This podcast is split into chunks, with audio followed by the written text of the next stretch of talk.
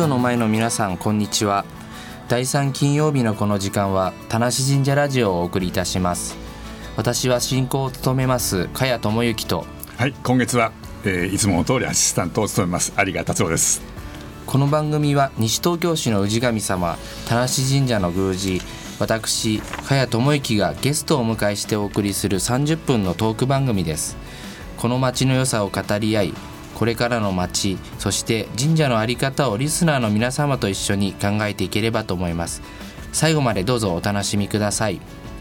今日は小川文彦さんですね。文彦さんをお招きしお話を伺います。こんにちは。こんにちは。よろしくお願いします。ゲストが来てくださいましたよね。かっこいいですよね。真っ黒焼けてますね。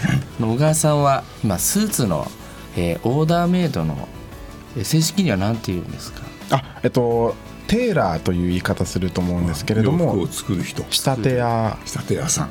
を西武新宿駅の、はい、失礼しました。西武八木沢駅。西武八木沢 西武八木沢駅でやってらっしゃる、はい、で私とは青年会議所の活動を通して、うんえー、友達になりまして実はちょうど昨日入会してくれました、青年会議所はい、これからもよろしくお願いします。力強いメンバーでして。いや青年会議所の人ってすごいやっぱいろんな人がいらっしゃいますね。そうですね。いろんな業種がいますね、ね、神社からスーツまで。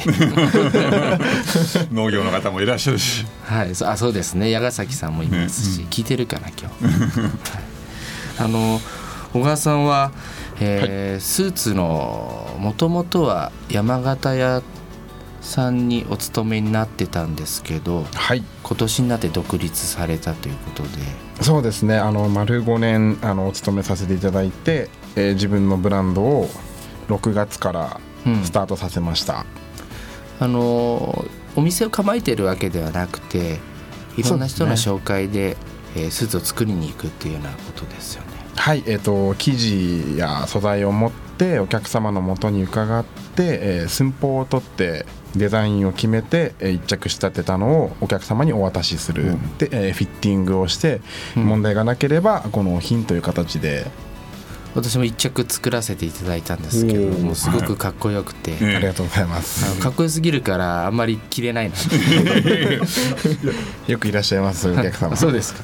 いやそその全体を考えることもおやりになるわけですね。このただかっこいいスーツだけ作るんじゃなくてかっこいいスーツをどうやったら本当にかっこよくなるかっていう。そうですね。えっと来たお客様のその後までを自分はフォローできればなと思ってまあ、うん納品して終わりではなくて納品後にどういう生活をするかとかどういう場面で着ていくかどういうお客さんと会ってどういう仕事につながってほしいかというところまでスーツでフォローできればなというところを考えてます。大丈夫です。うん、あのあの分かんなかったら聞いてどうしたらいいかどういう場面で来たらいいかとか 全部きあのお伺いします。お願いします。あのずっと西東京市には、えー、密着してるっていうか地元も、えー、西東京市のそうですね、えー、西と八木沢が最寄りになるんですけれども、うん。えー、ずっと西東京市には住んでますね。で高校も吉祥寺にある高校行ってはい。で大学は目黒の杉野服飾大学というところで洋服作りを勉強する大学で4年間。洋服作りを勉強4年間勉強するって面白いですよね、うん、どどういう勉強するんですか？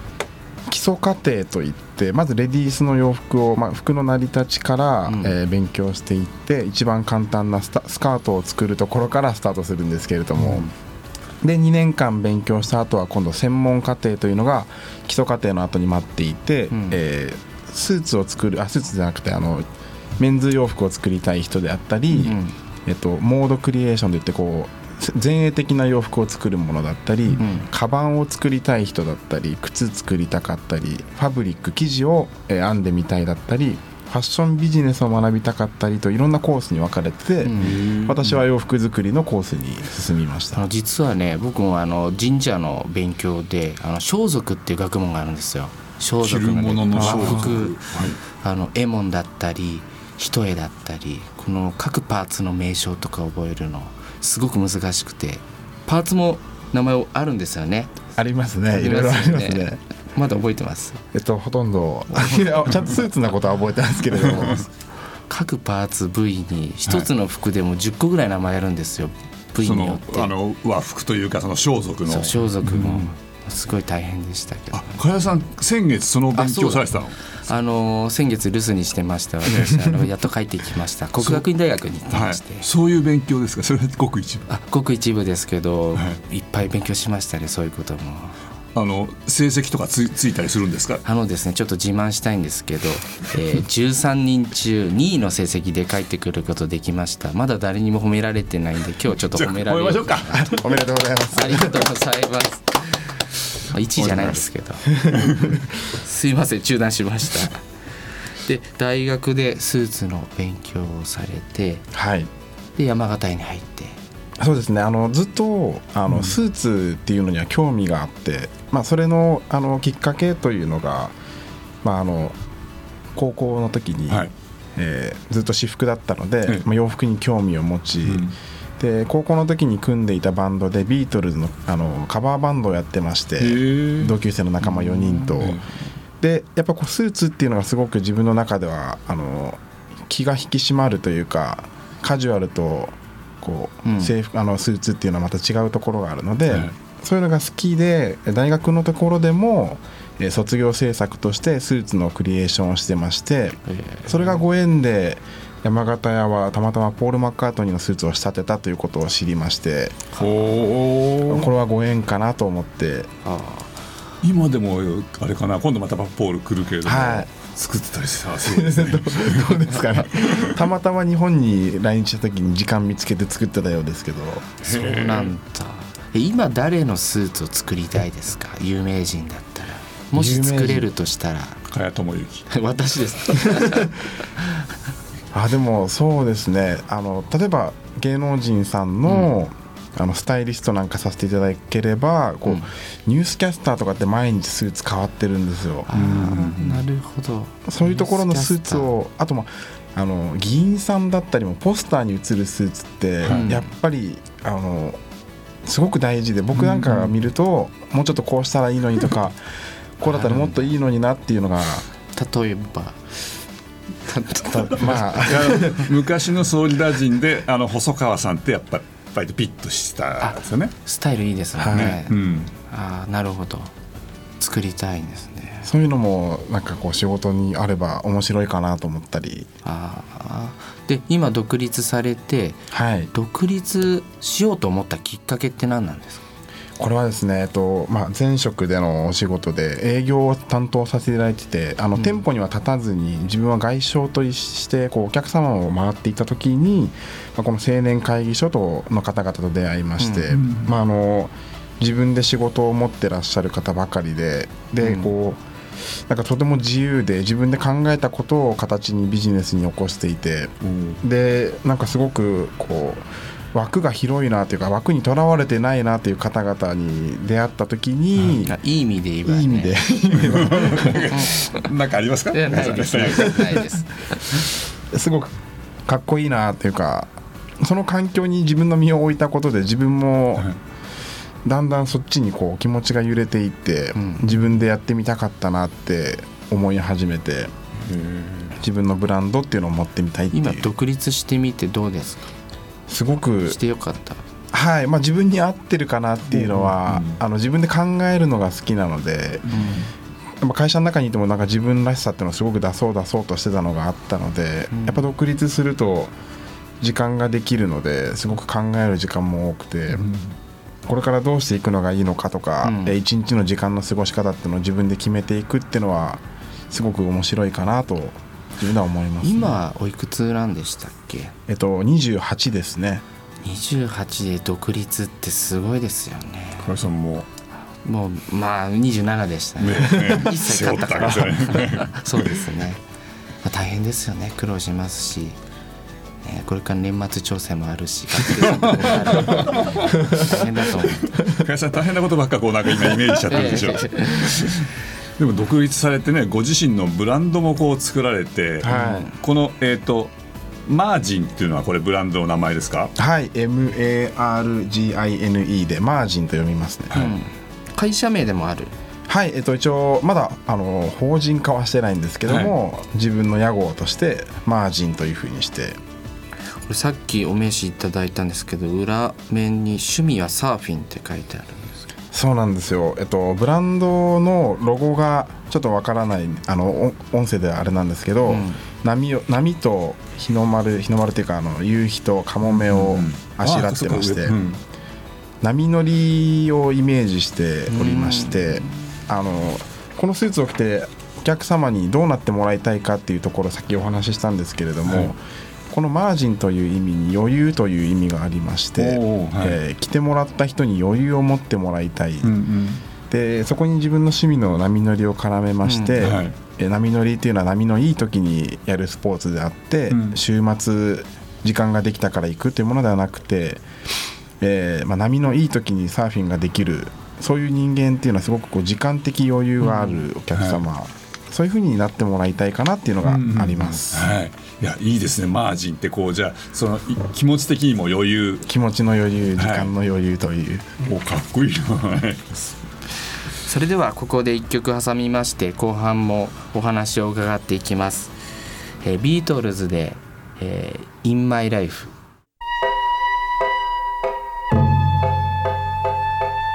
田無神社ラジオ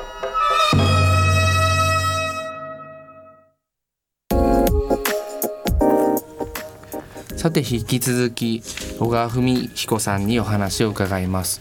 えビートルズの「In My Life」を選んだきっかけはあえっと先ほどもおっしゃってましたけど、はい。あのまあスーツを興味持ったきっかけが、えービートルズのバンドカバーバンドを組んだことで、まあ、この曲をやってはないんですけれどもすごく好きで、なんかこう「In My Life」って自分のこう人生だったりっていうのに絡めていければなと思ってかけさせていただきましたドラムやってたんですよね、はい。当時はね。あのリンゴスターことってやってましたね。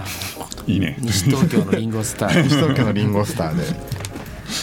えー小川さんにスーツを作っていただき、えー作ってほしいという方はどちらにご連絡をすればよろしいでしょうか、はい。ではえあいいですか？じゃあ電話番号言っていただいちゃいましょうか。はい。はい。あの自分にお電話いただければ、えーアポイントを決めてご相談に伺いますので、お電話番号を言います。080-3158-6460 3158-6460最後は蒸し風呂と覚えてもらえれば。最後は蒸し風呂。すごい。サウナスーツですか？サウナスーツの あのいわゆるスーツ上下ピシッとしたスーツはい。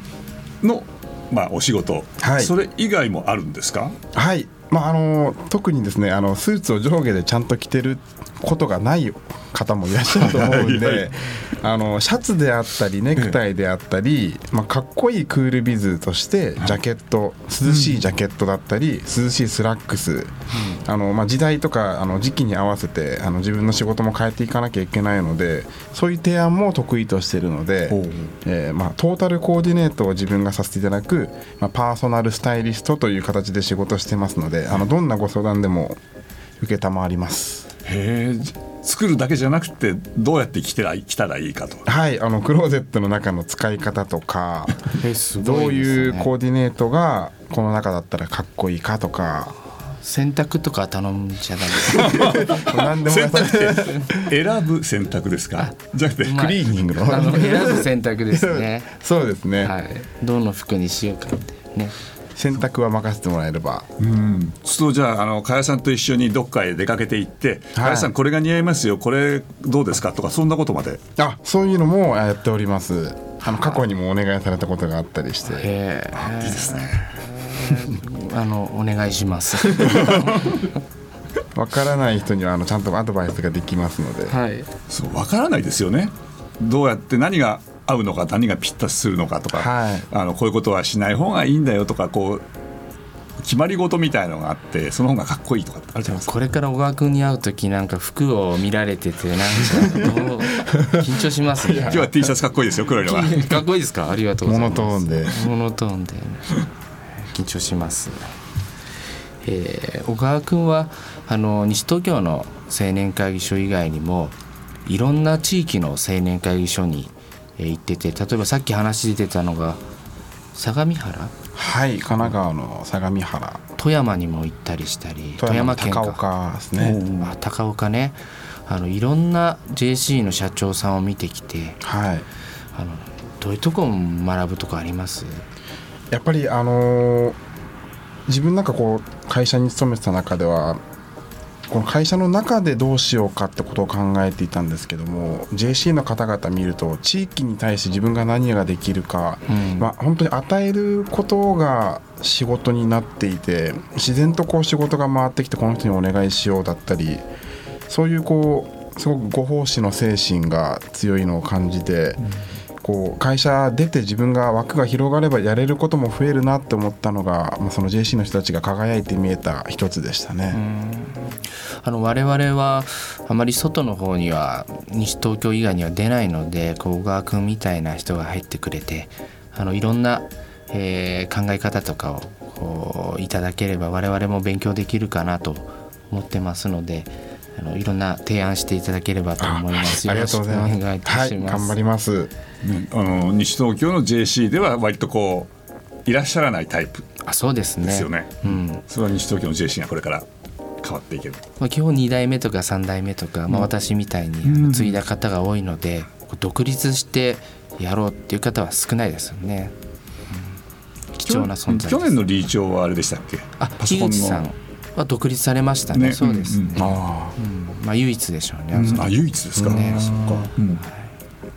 まあ、いろんなことを、えーね教えてください、あ、はい、なんかその西東京 JC って他から見てもなんかうん、かっこいいよね。服装が。あなる服装も？ほどね、まあ、見た目が第一だもんね。なんか統一感があってかっこいいよねってなるとああすごい何色がいいかな。あのこ テーマこカラー。テーマそうですね、そんなのを考えていきたいですね。へえ。うん。なんかそれみんなで考えたらいいですよね。あそうだね、それ面白いですね。いやなかなかこうすごいメンバーが入って JC も楽しみですね。楽しみになりそうはいですね、。でメンバーも増えてってことですよね今ね。徐々に増えてってますね、ふふ増えたり減ったり。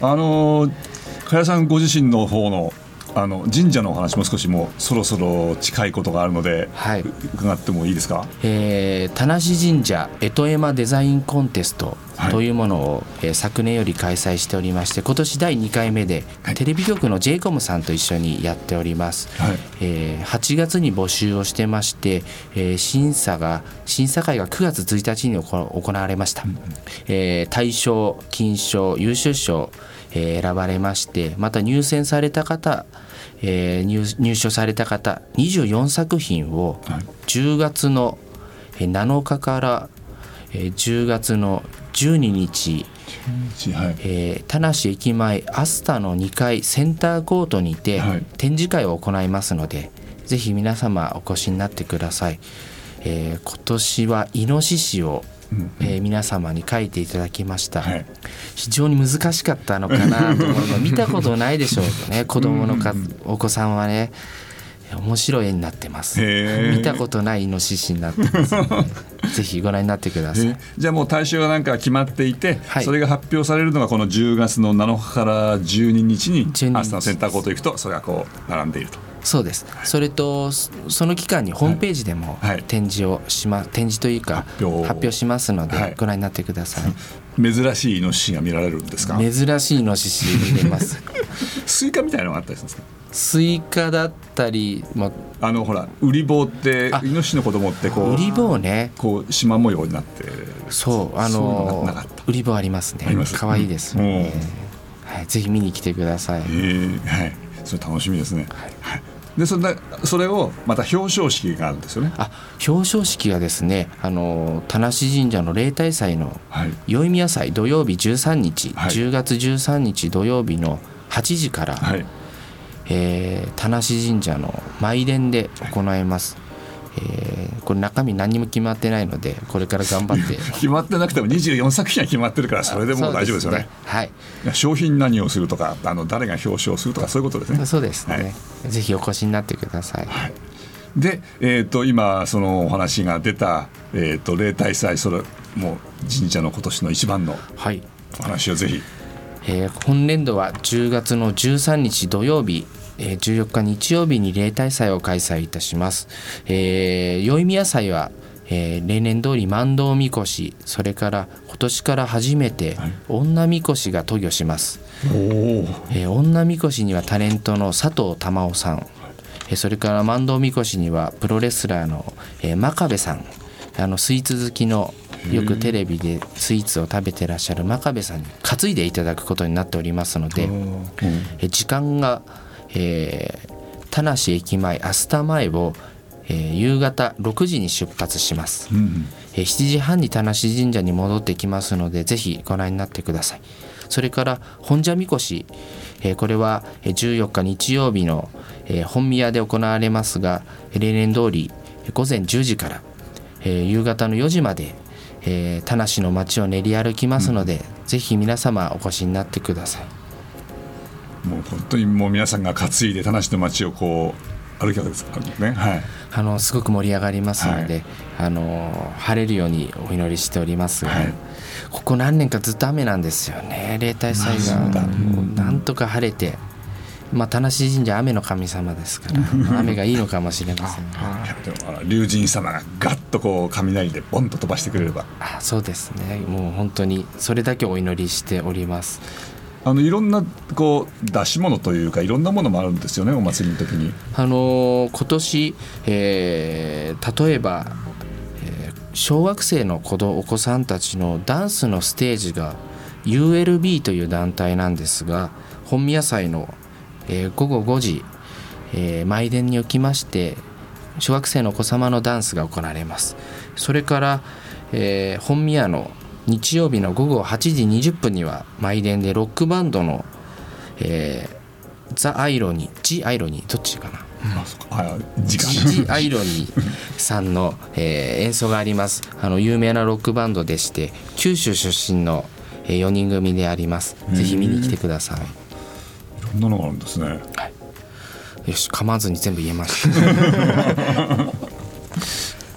でもそのその時に加谷さんはもう全部お取り仕切ってらっしゃる方としてもはい。もうすごい忙しいっていうかもう全然時間の余裕なしにもうその時にはもおみこしについていったり、それから一番重要なのは祭儀でありますから、はい。例大祭という祭儀がありましてこれは14日の、えー午前の10時から本殿にて行われます、はい。あの例大祭と言いますのは田無神社の誕生日でありまして、う。えー一番の大祭の例祭であります、これが一番重要なお祭りであるので私も、えー前日からみそぎをしまして、えー食べ物も食べないで、はい。えー例大祭に臨もうとあ思っておそうります。なんですか。そうなんですよ、はい、それで神様が普段神社にいらっしゃる神様がおみこしに移られて、はい。でそのおみ神様が乗ったおみこしが街の中を歩いて神様にこの町を1年に1回だけ見ていただいて、えーもらおうというのがおみこしであります、でそれで帰ってくると帰ってきたらまたおあのお戻りいただくとそのそこを全部加谷さんが宮司さんがおやりになるということですね。国学院にい40日間行ってましたので 一皮むけました 第二ステージですね。一生懸命頑張りますのでよろしくお願いいたしますはい。じゃあそろそろ終了の時間になってきちゃいましたよもあすいません忘れてました、う。はい。いいいい。もうあのこの番組ほあれですよね再放送がありますので夜7時からこれあの聞いただけますしそれからパソコンとかねあのスマホでも聞けますのでぜひぜひまた夜7時から聞いていただければというふうに思います。えーっと最後にまたもう一曲お聞きしてからお別れということになります。か。じゃああの曲聞く前にお別れということになりますのであの加谷さんからご紹介いただけますか？もう一度。えー本日のゲストは小川文彦さんでした。ありがとうございました。ありがとうございました。どうもありがとうござい。ましたえー曲は、えージミ・ヘンドリックスで「ファイヤー